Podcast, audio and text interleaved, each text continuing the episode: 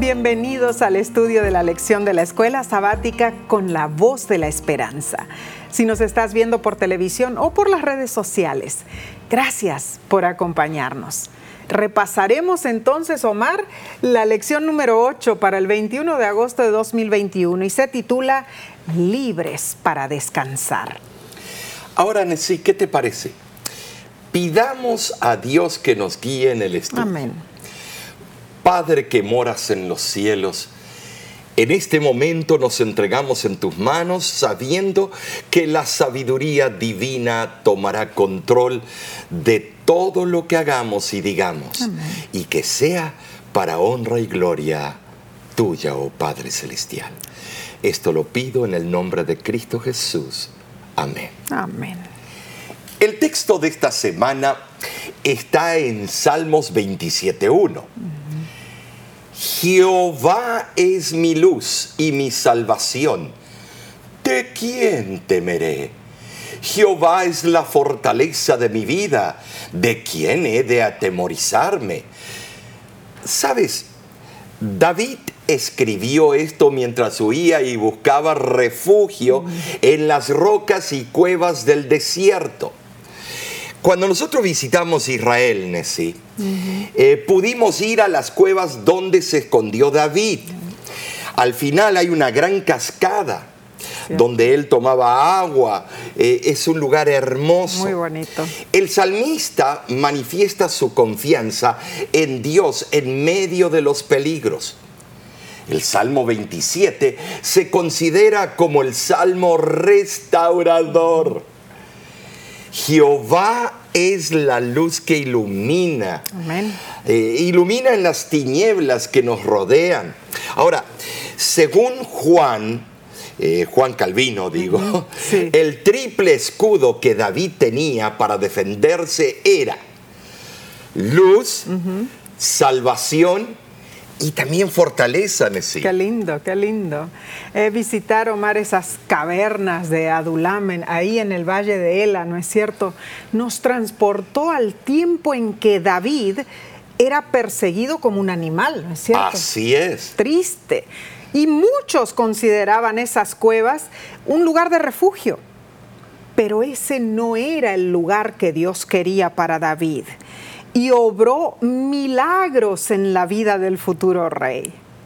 Ahora, la lección de esta semana menciona milagros de otra índole.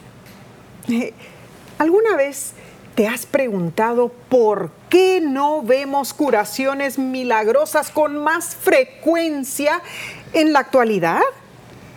Esta semana descubriremos la respuesta a esta y otras preguntas sobre la curación.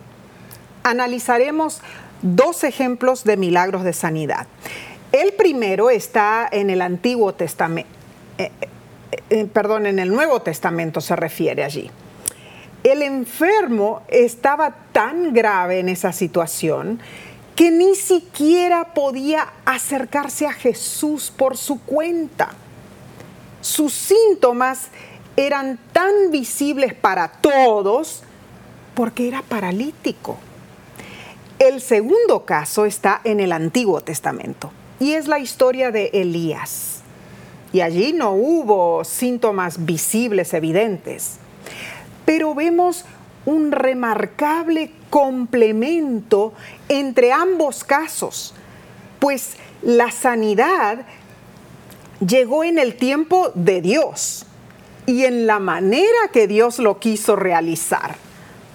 Todos hemos confrontado la pregunta, ¿qué sucede cuando nuestras oraciones por sanidad no reciben respuesta?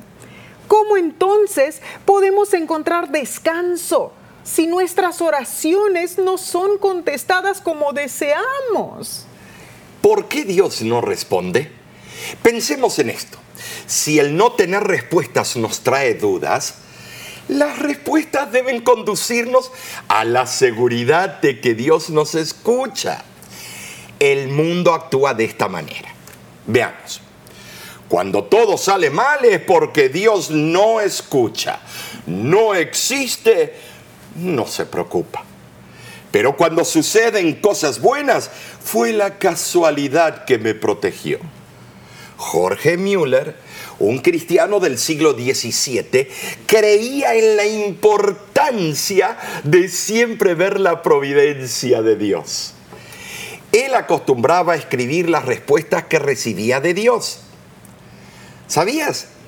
Al final de su vida, había reunido un libro de 50 mil respuestas de Dios a sus oraciones. ¡Ay, qué extraordinario de sí! La verdad que sí. Entonces, la pregunta que debemos hacernos es, ¿por qué las evidencias no nos acercan a Dios en la misma proporción que las dudas que nos apartan de Él?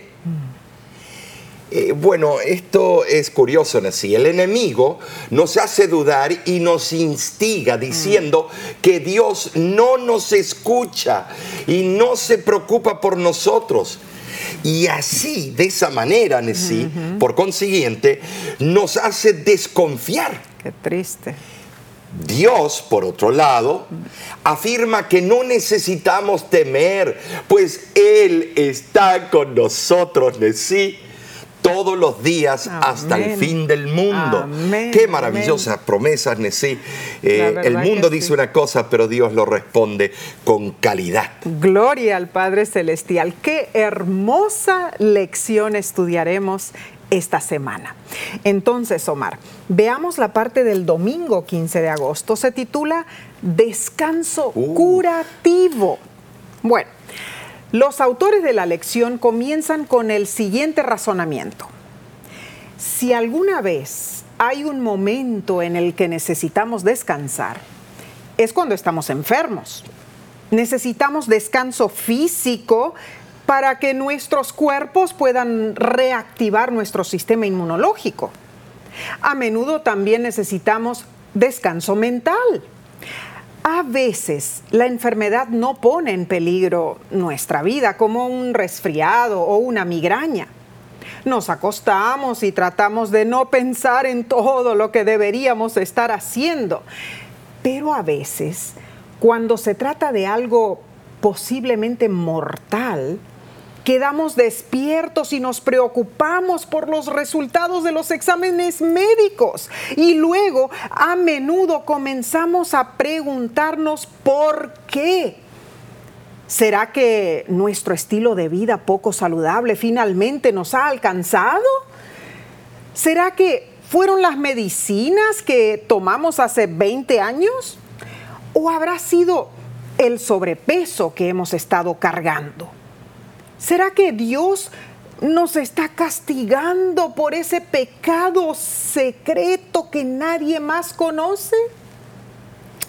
Omar, preguntas como estas en realidad son las que inundan nuestra mente y no nos permiten descansar. Todos los días. Lo mismo. Muy triste, muy triste. Cuán importante es ver esta o encarar esto. Veamos lo que ocurrió en la historia de Marcos, capítulo 2, versículo del 1 al 4. Y es muy interesante, ¿por qué? Porque aquí está un ejemplo que nos puede explicar un poco esta temática. Entró Jesús otra vez en Capernaum después de algunos días y se oyó que estaba en casa e inmediatamente se juntaron muchos, de manera que ya no cabían ni aún a la puerta, y les predicaba la palabra. Entonces vinieron a él unos trayendo un paralítico que era cargado por cuatro. Y como no podían acercarse a él a causa de la multitud, descubrieron el techo de donde estaba y haciendo una abertura, bajaron el lecho en que yacía el paralítico. ¿Sabes, Nesí? Solo en Marcos eh, vemos que se menciona específicamente este hecho, mm, como también sucede con muchos detalles del relato que omiten los otros eh, evangelios sinópticos. Claro.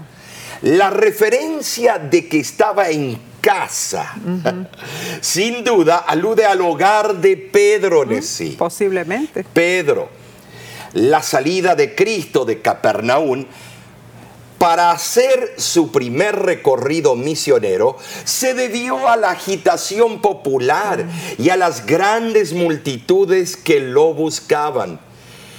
Pero su ausencia de Capernaum no disminuyó el entusiasmo de, de toda la gente. Claro, lo buscaban igual. Claro. Tan pronto supieron que Jesús estaba otra vez en la ciudad, acudieron a él y se amontonaron para escucharle en la casa de Pedro. Ahora, Nesí, nosotros estuvimos en Capernaum. Eh, ¿Qué eh, qué eh, emocionante fue, porque todavía queda esa sinagoga, eh, quedan las ruinas de la ciudad. Y de verdad que hay algún sentir, ahí uno se emociona. Y en la parte de abajo es lo que dicen ser la casa de Pedro, ¿no es cierto? Exactamente. ¿Cómo habrá sido eso? Tuvimos allí y nos emocionó recordando este hecho que acabamos de leer. Muy cierto.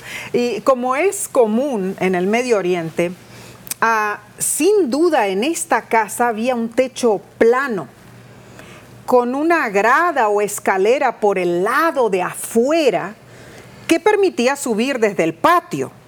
Sin duda el techo tenía tejas sobre las vigas, me imagino, ¿no es cierto, Omar? Esta forma insólita de llegar hasta Jesús fue la desesperada sugerencia del mismo paralítico, quien temía que aunque ahora estaba tan cerquita de Jesús, podría perder su única oportunidad. Esto lo menciona el deseado de toda la gente, página 233. El hecho de que Jesús saliera tan inesperadamente de Capernaum de que hubiera permanecido ausente durante varias semanas y que finalmente se hubiera retirado al desierto, quizá eso aumentó la desesperación de este pobre hombre, pues afrontaba la perspectiva de una muerte prematura, lógicamente.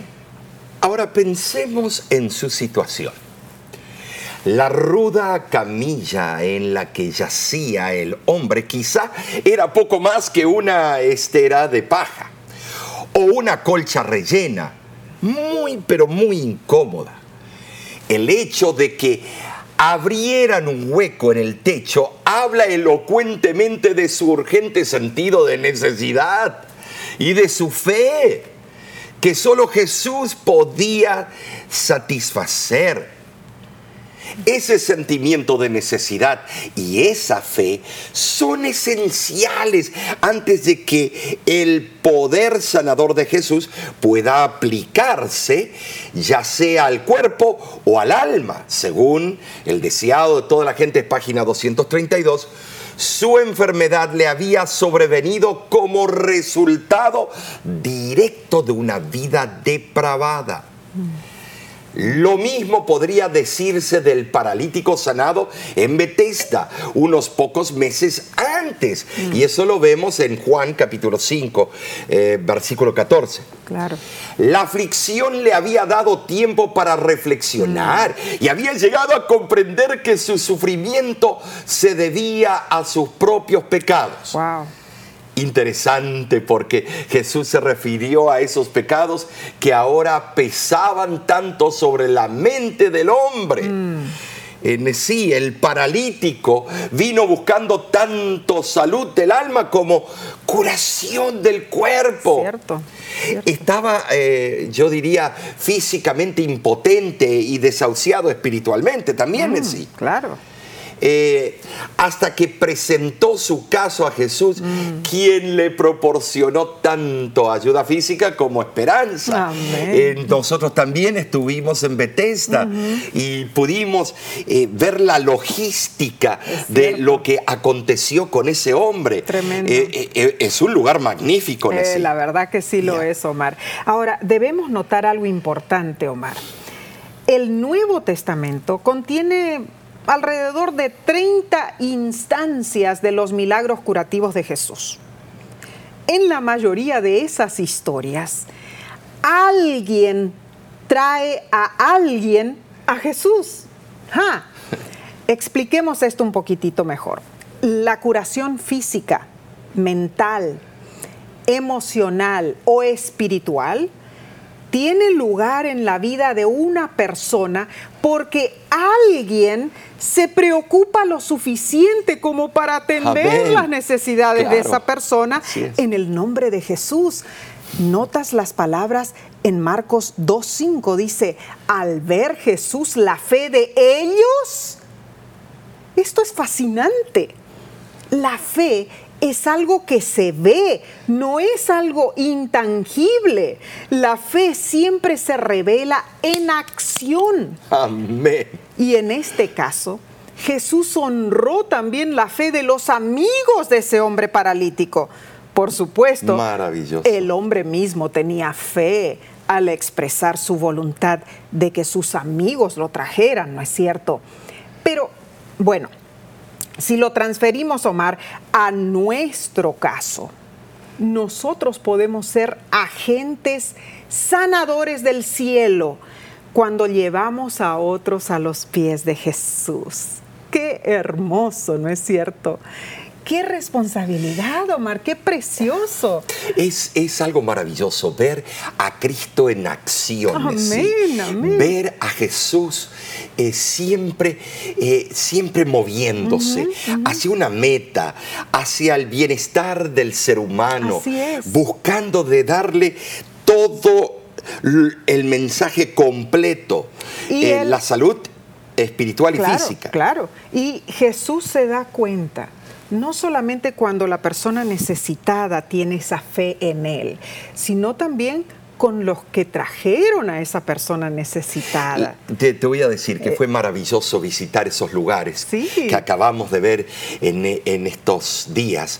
Eh, ¿Por qué? Porque te lleva eh, la acción que acabamos de leer, la puedes ver y volverla a traer aquí a la lección de escuela sabática. Tremendo, pero aquí no termina todo, porque para entender más sobre este asunto debemos continuar nuestro estudio. Pero antes tomaremos un corto receso. Volvemos enseguida.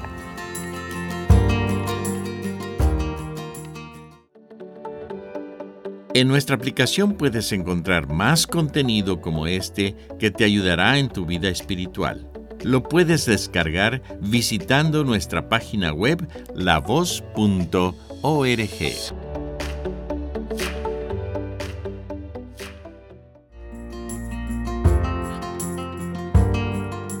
Somos bendecidos al estudiar esta lección de escuela sabática. Pasemos entonces a la parte del lunes para el 16 de agosto que se titula Tratamiento desde la raíz. Ahora, Nesí, para dar comienzo, eh, ¿por qué no leemos Marcos capítulo 2, versículos del 5 al 12? Amén. Dice así, al ver Jesús la fe de ellos, dijo al paralítico, Hijo, tus pecados te son perdonados. Estaban allí sentados algunos de los escribas, los cuales cavilaban en sus corazones. ¿Por qué habla este así? Blasfemias dice. ¿Quién puede perdonar pecados si no solo Dios? Y conociendo luego Jesús en su espíritu que cavilaban de esta manera dentro de sí mismos, les dijo, ¿por qué caviláis así en vuestros corazones? ¿Qué es más fácil? ¿Decir al paralítico, tus pecados te son perdonados? ¿O decirle, levántate, toma tu lecho y anda? Pues para que sepáis que el Hijo del Hombre tiene potestad en la tierra para perdonar pecados, dijo al paralítico, a ti te digo, levántate, toma tu lecho y vete a tu casa. Entonces él se levantó enseguida y tomando su lecho salió delante de todos de manera que todos se asombraron y glorificaron a, Dios diciendo, nunca hemos visto tal cosa. La venida de representantes de diferentes lugares, Nesí, eh, algo usual en ese tiempo. Sugiere que la presencia de Jesús en esa ocasión era más que casual, no era una casualidad. Claro. El hecho de que los buenos funcionarios religiosos provinieran de las zonas en las cuales Jesús hasta entonces había trabajado, parecerían sí indicar que estaban en Capernaum para investigar a aquel que se había convertido en el centro del interés público.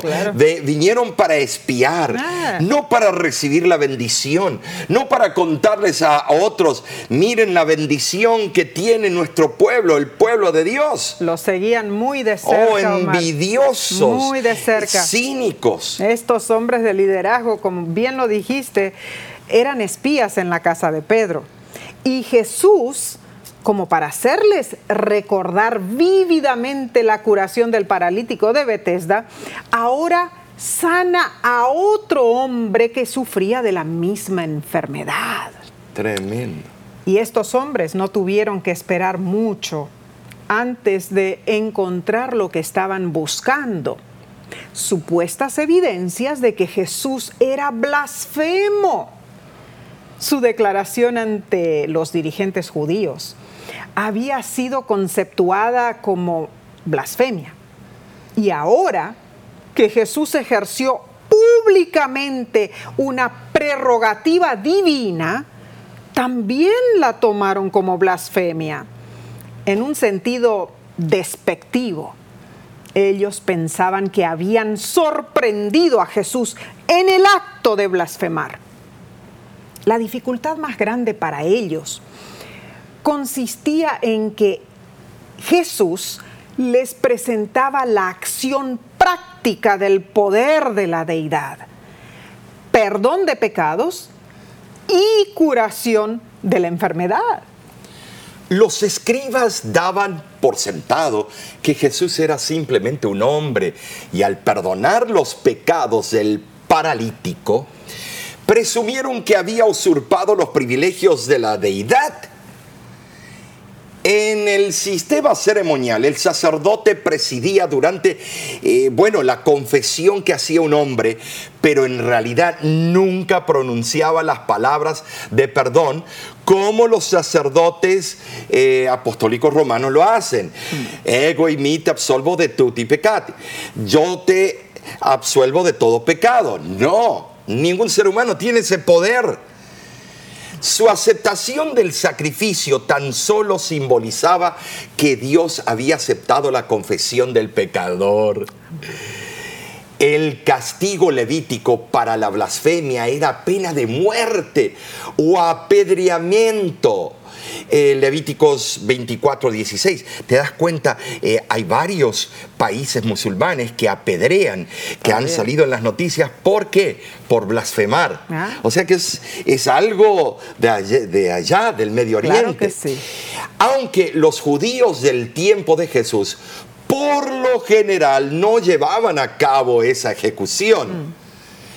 Su error consistía en no haber reconocido que el hombre que estaba ante Dios era Dios. O sea, ellos no se percataban de que ese o esa persona que ellos consideraban un hombre era divino. Ahora, debemos de notar que sí apedrearon a Esteban más ah, adelante. Sí, es cierto. Y también por blasfemia. O sea que sí, no, no eran inocentes. Repetidas veces Jesús leyó los pensamientos de ellos. Mm. Y esto los enfurecía. Bueno, sí, cuando tú lees mis pensamientos, cuando mi madre me agarró en algo, eh, me enfurece. Es, evidente que los escribas estaban pensando. Mm. Es fácil decir que los pecados de un hombre están eh, perdonados, pero nadie puede decir si lo están en realidad. Jesús aceptó su desafío tácito y les preguntó, ¿qué, sería eh, para más, eh, ¿qué sería más fácil? A ver, díganme ustedes, ¿perdonar los pecados de un hombre o sanarlo de su parálisis? La respuesta es obvia, estimados. Vemos que en esta parte de la historia bíblica la deidad se identificó con la humanidad a fin de que la humanidad pudiera otra vez transformarse a la imagen de la divinidad. Así lo dice el deseado de todas las gentes, página 16. No podemos negar que para realizar un milagro se necesita poder pero el perdón de los pecados era, era cuestión de autoridad. Debía ser eliminada la carga de la enfermedad antes de que el sufriente pudiera ser liberado del mal que lo aquejaba. Es que la curación del cuerpo, sin la curación del alma, solo sería una solución temporal. Por ende, Cristo Jesús primero le, le proporcionó un corazón nuevo. Y entonces, como una prueba para los que dudaban, se volvió al paralítico y le dijo claramente, a ti te digo, levántate. Hey, Omar, esto es algo pero emocionante, porque me imagino haber estado en esa ocasión, ¿no es cierto? Dentro de esa casa de Pedro, supuestamente, habrá estado apretado allí como una lata de sardinas toda esa gente y ver ese milagro tan maravilloso habrá sido espectacular, me imagino. Te das cuenta que el único que puede perdonar es Cristo. Claro, claro. Porque también la Biblia nos dice que nos perdonemos unos a mm, otros. Es cierto. Eh, pero eso es muy diferente.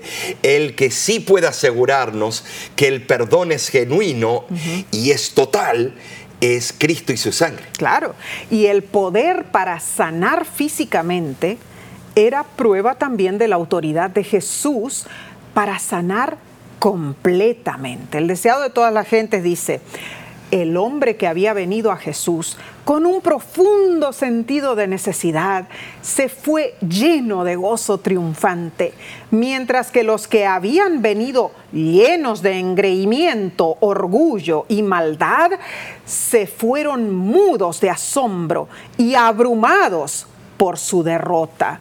Ah, maravilloso poder de Dios, Increíble, ¿Qué estamos nosotros aprendiendo? Que aunque el perdón no es algo que podamos ver, es muy costoso, la hermanos. Sangre de Cristo. El perdón le costó la vida al Hijo de Dios en el madero. Todo lo demás es secundario, ¿no es cierto? Claro. Claro. Para demostrar el poder y la gracia del perdón, Jesús sanó al paralítico. ¿Sabes? Dios desea curarnos por dentro primero y luego, a veces, Él elige traernos curación física inmediata, como lo hizo con el paralítico. Y a veces tendremos que esperar la mañana de la resurrección para experimentar esa curación física que añoramos. Pero de cualquier manera, de cualquier manera, que confiar. Nuestro Salvador quiere que descansemos en la seguridad de su amor, de su gracia y perdón, incluso ahora en medio de nuestro sufrimiento. Pero no paremos aquí, Omar. Sigamos estudiando esto, está fascinante, eh, porque la lección nos enseña eh, eh, algo precioso. En la lección del martes 17 de agosto y se titula huir. Oh, qué palabra, chiquitita, pero con un significado inmenso. Así es. Del Nuevo Testamento nos transportan, eh, o nos podemos transportar al Antiguo Testamento. Eh, Elías, un hombre de carácter excelente, con fe implícita en el poder eh, glorioso de Dios. En Primera de Reyes, capítulo 18, vemos que Elías vio el milagro del fuego que descendió del cielo. Ay, yo quisiera volverlo a ver. Tremendo. En respuesta a su oración, vio la lluvia que puso fin a una sequía de tres años. Estamos orando en, nuestras tierras, en muchos países de Latinoamérica y el mundo por lluvia. Mm, cierto. Entonces, ¿por qué Elías reaccionó a la amenaza de Jezabel huyendo? Mm. Si vio todas esas pruebas. Él era un varón de Dios que había servido valientemente a su rey Mm. y a cambio de sus nobles esfuerzos se lo amenazaba con la muerte. Él no se sentía listo para morir todavía, se nota. No. No es en este mundo donde los justos reciben la debida recompensa. Y eso no lo entendía todavía Elías. No, es cierto, es cierto. Una de las evidentes tragedias de la vida es que a veces quienes hacen lo máximo para suprimir la injusticia son los que más sufren. Ay, ay, ay. Quizá no entendamos la razón para esto, pero es consolador el pensamiento de que Jesús, quien no cometió pecado, sufrió más que lo que pueda sufrir cualquier hijo de la humanidad. Eh, yo viendo a Elías, después del triunfo sobre los profetas de Baal y de la gran demostración de valor, hubiera parecido que el profeta de Dios estaba listo para hacer frente a cualquier prueba de fe. Bueno, podríamos suponer que Elías nunca permitiría que flaqueara su fe, pues tenía la evidencia notable de la presencia de Dios. Pero sin embargo, estaba sufriendo por la reacción que frecuentemente acompaña un éxito notable. Ahora, sí, él había esperado que la gloriosa victoria del Monte Carmelo quebrantaría la fascinación que Jezabel ejercía sobre el rey, pero quedó abrumado cuando se le informó de la obstinada resistencia de la reina. Ay, ay, ay. Ahora, sí, Elías no estaba preparado eh, para el odio frío. No, no. Eh, eh, ese odio calculado y pertinaz de la impía soberana. Ay, qué terrible. Actuó de súbito, huyendo de las garras de esa enemiga tan perversa. Sin pensar en, la co- en las consecuencias, se escapó para salvar su vida.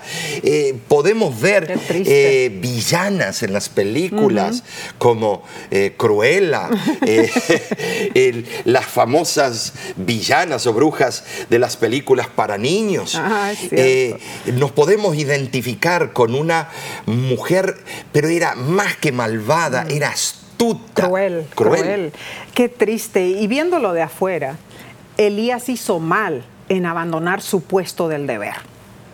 Aún no había terminado su obra, solo había comenzado la batalla.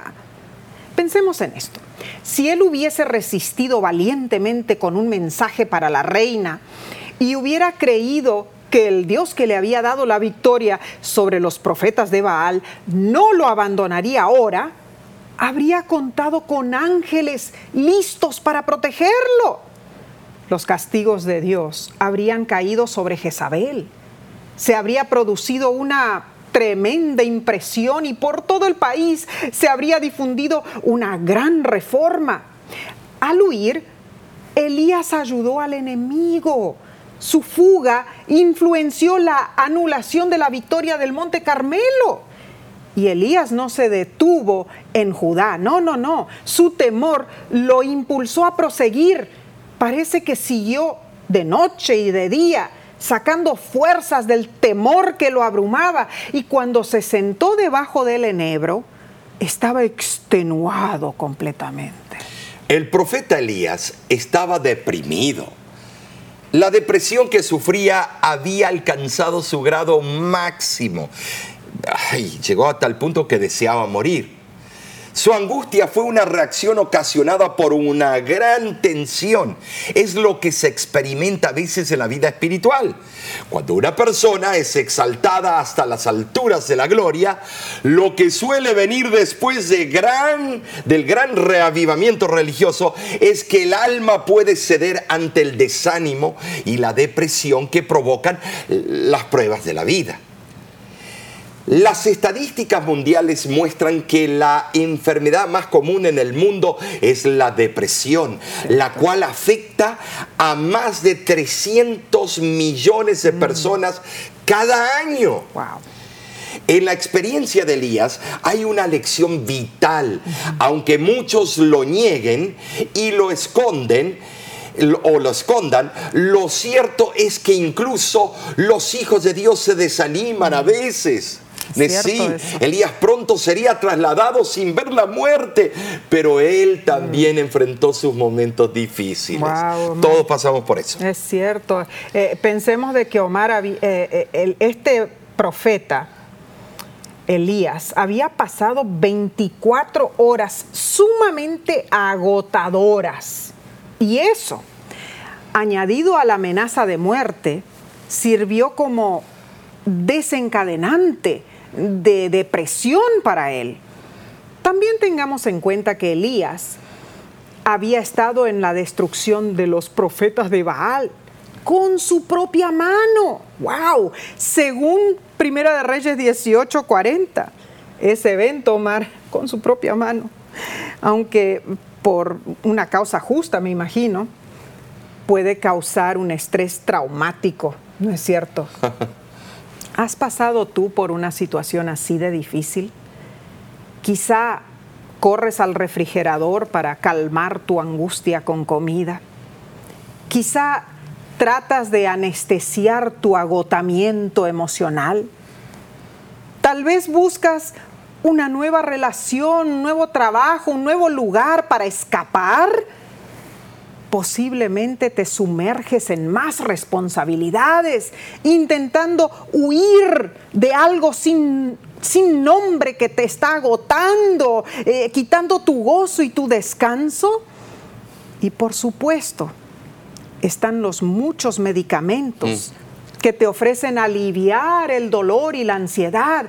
Sin embargo, todas estas cosas solo disfrazan los síntomas, no resuelven el problema el único que tiene la solución es Cristo Jesús. ¿Has buscado su ayuda? Si no lo has hecho, hazlo en este instante y mientras hablas con el Señor, tomaremos un corto descanso y volveremos enseguida, no te vayas.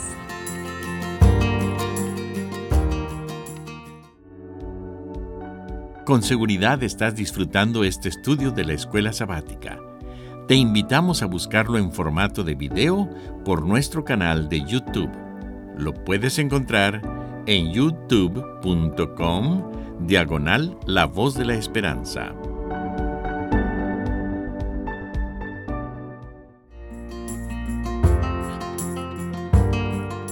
Te agradecemos por acompañarnos en este importante estudio de la Biblia a través de la lección de escuela sabática.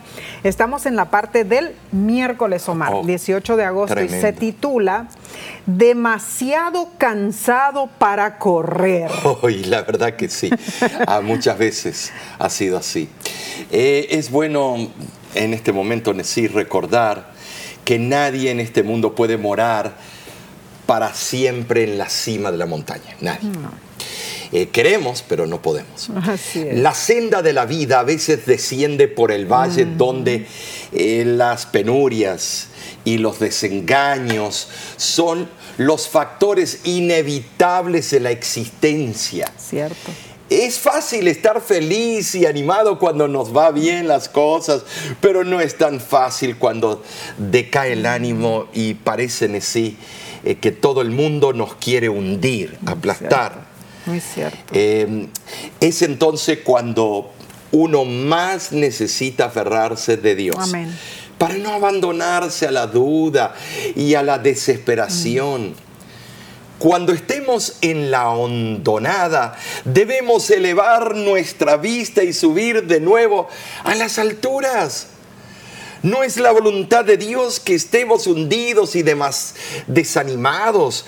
Eh, debemos nosotros poner nuestra mirada fija en aquel que sí nos ama. Ahora tenemos que pensar que muchas veces ah, la persona desanimada, angustiada, está renuente a recibir ayuda. A veces las personas que se están ahogando se confunden tanto que luchan contra el salvavidas.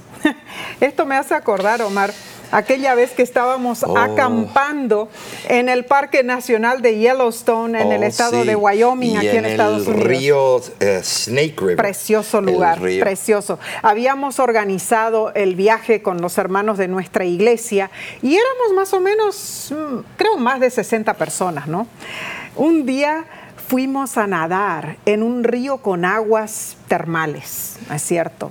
El lugar era maravilloso. Porque eh, el agua congelada Ajá. del deshielo se chocaba con las aguas hirviendo, sí, que salían de la tierra. Tremendo, y entonces quedaban tibias Tibiecitas. por un buen tiempo. Es cierto. Y, y yo recuerdo, Omar, que tú les explicaste muy bien a los hermanos. Así es. Que tuvieran mucho cuidado al nadar y que al bajar la corriente mantuvieran sus pies hacia adelante en esa corriente, ¿no es cierto?, del arroyo.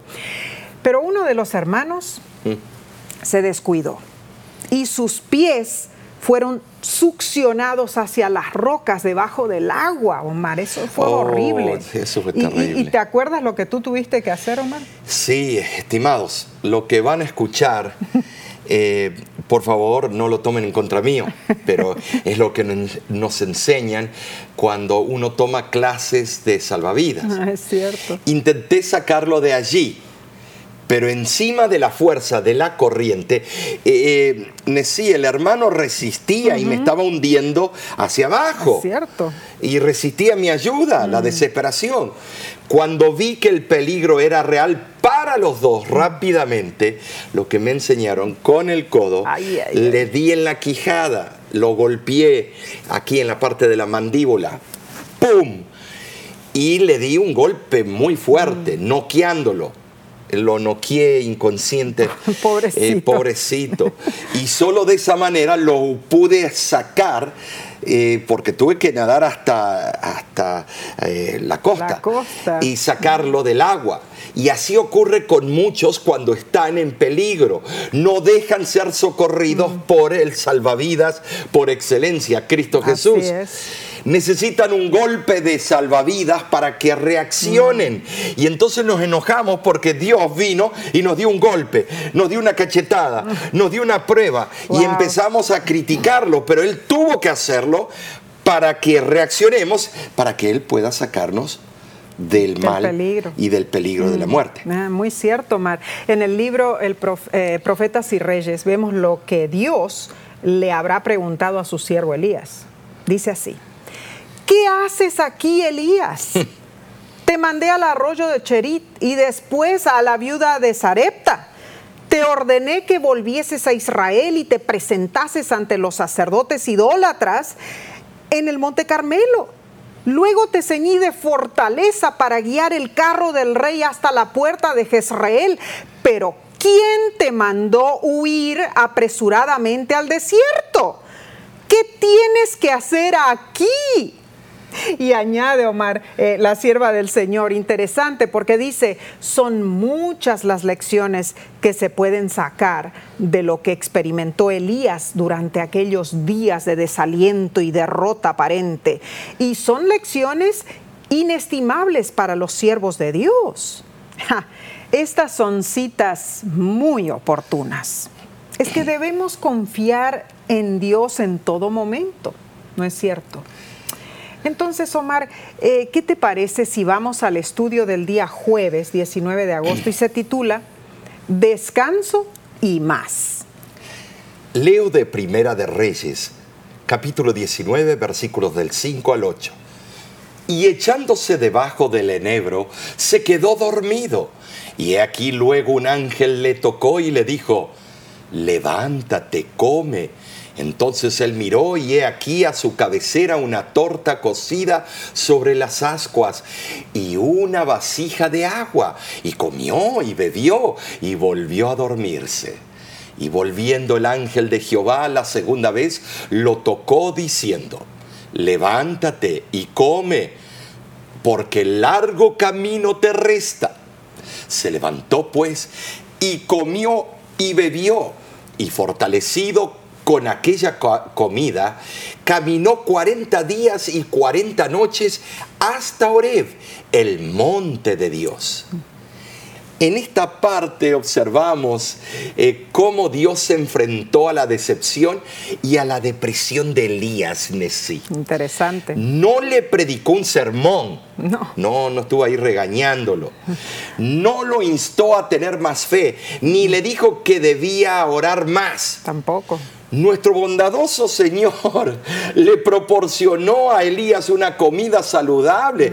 Los ángeles se fueron a un restaurante y buscaron la comida. No, Eh, se fueron a comida to go. No. Eh, parece ser que el propio Dios le preparó Oh, wow. una torta. ¿Cómo ¡Qué bárbaro esto!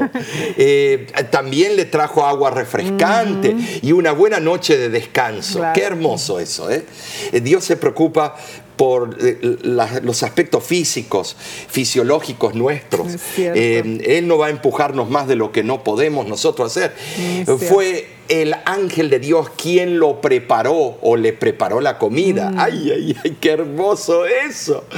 ¿Cómo habrá sido el sabor de ese plato especial preparado por el mensajero celestial? ¿Te imaginas? No era el chef Pepín. No, este era el chef de un ángel. Más que seguro. Le más- preparó una torta, Oh. quiere decir que la tuvo que cocer. Sí, Eh, claro, dice, ¿no? Sobre las ascuas las eh. Claro, eh, quiere decir que eh, sabe mezclar harina Ah. con huevo. Vaya a saber qué Ah, receta no, era. no sabemos cuál es la receta, claro. Pero yo sé que era delicioso. Ay, ay, ay. Qué privilegio.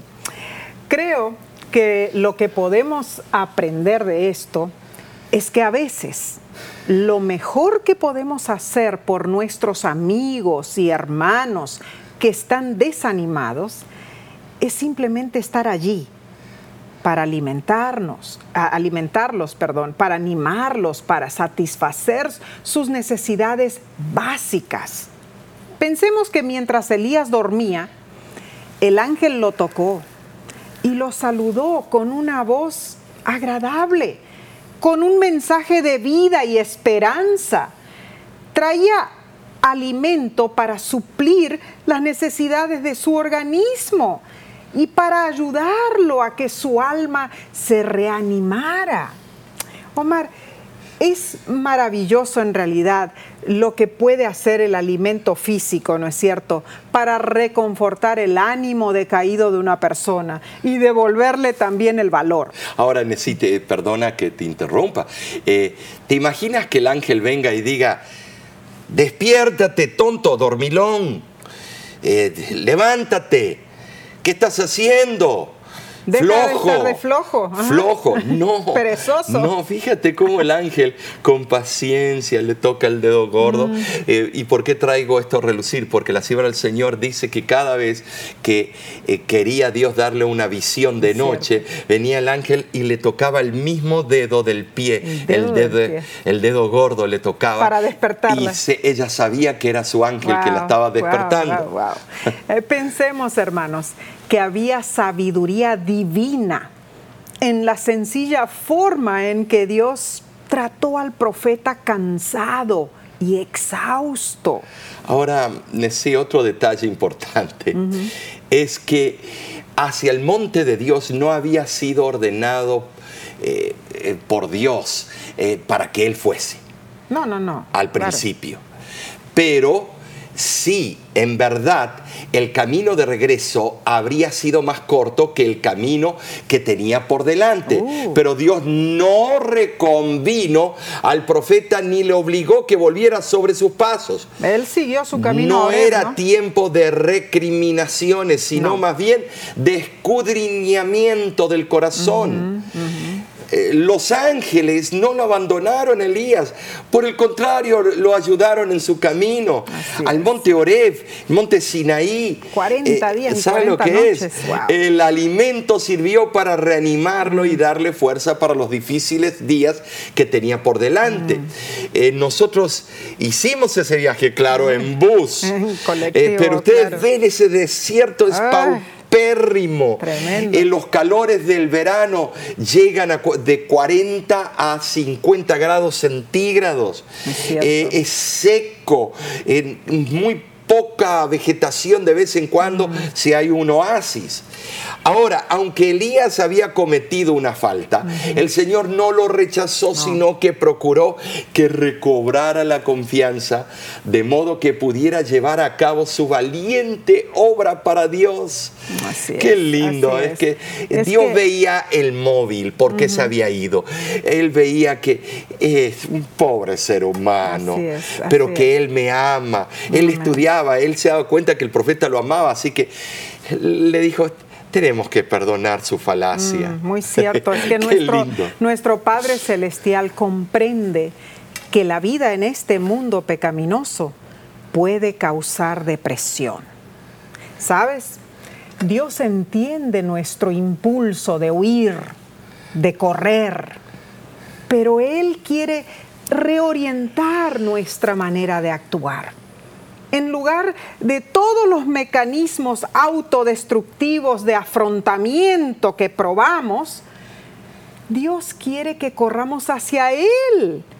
Y una vez que comencemos a correr hacia Él, Él quiere enseñarnos a escuchar su voz apacible y delicada, la única que nos dará descanso.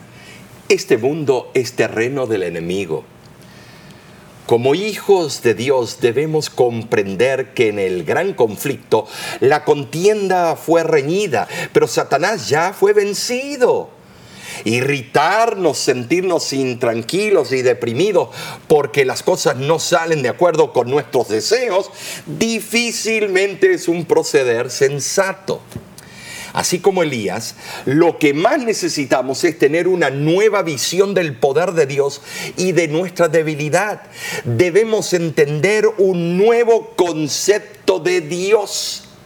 Fue un nuevo Elías el que salió de la prueba, salió de la cueva, no como un fuego o una tormenta para producir grandes convulsiones que fueran contempladas por multitudes humanas, sino en una forma tranquila, un silbido, un, viento, un soplo de viento, hablando a individuos para producir resultados perdurables en el corazón y en la vida de los seres humanos. Ah, bueno, Elías cubrió su rostro delante de la presencia de Dios.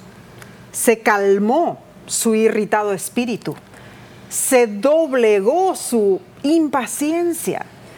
El agresivo e impetuoso profeta se había vuelto manso y sumiso, listo para escuchar la voz del Señor.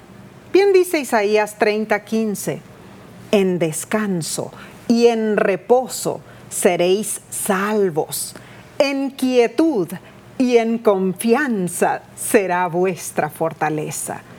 No por hacer descender fuego del cielo, no por matar a los profetas de Baal, sino mediante una obra tranquila en la cual el Espíritu de Dios suavizaría y subyugaría los endurecidos corazones de los pecadores. Omar, así Elías vería grandes maravillas, ¿no es cierto? Maravillas en su ministerio. Claro. ¿Y qué de nosotros?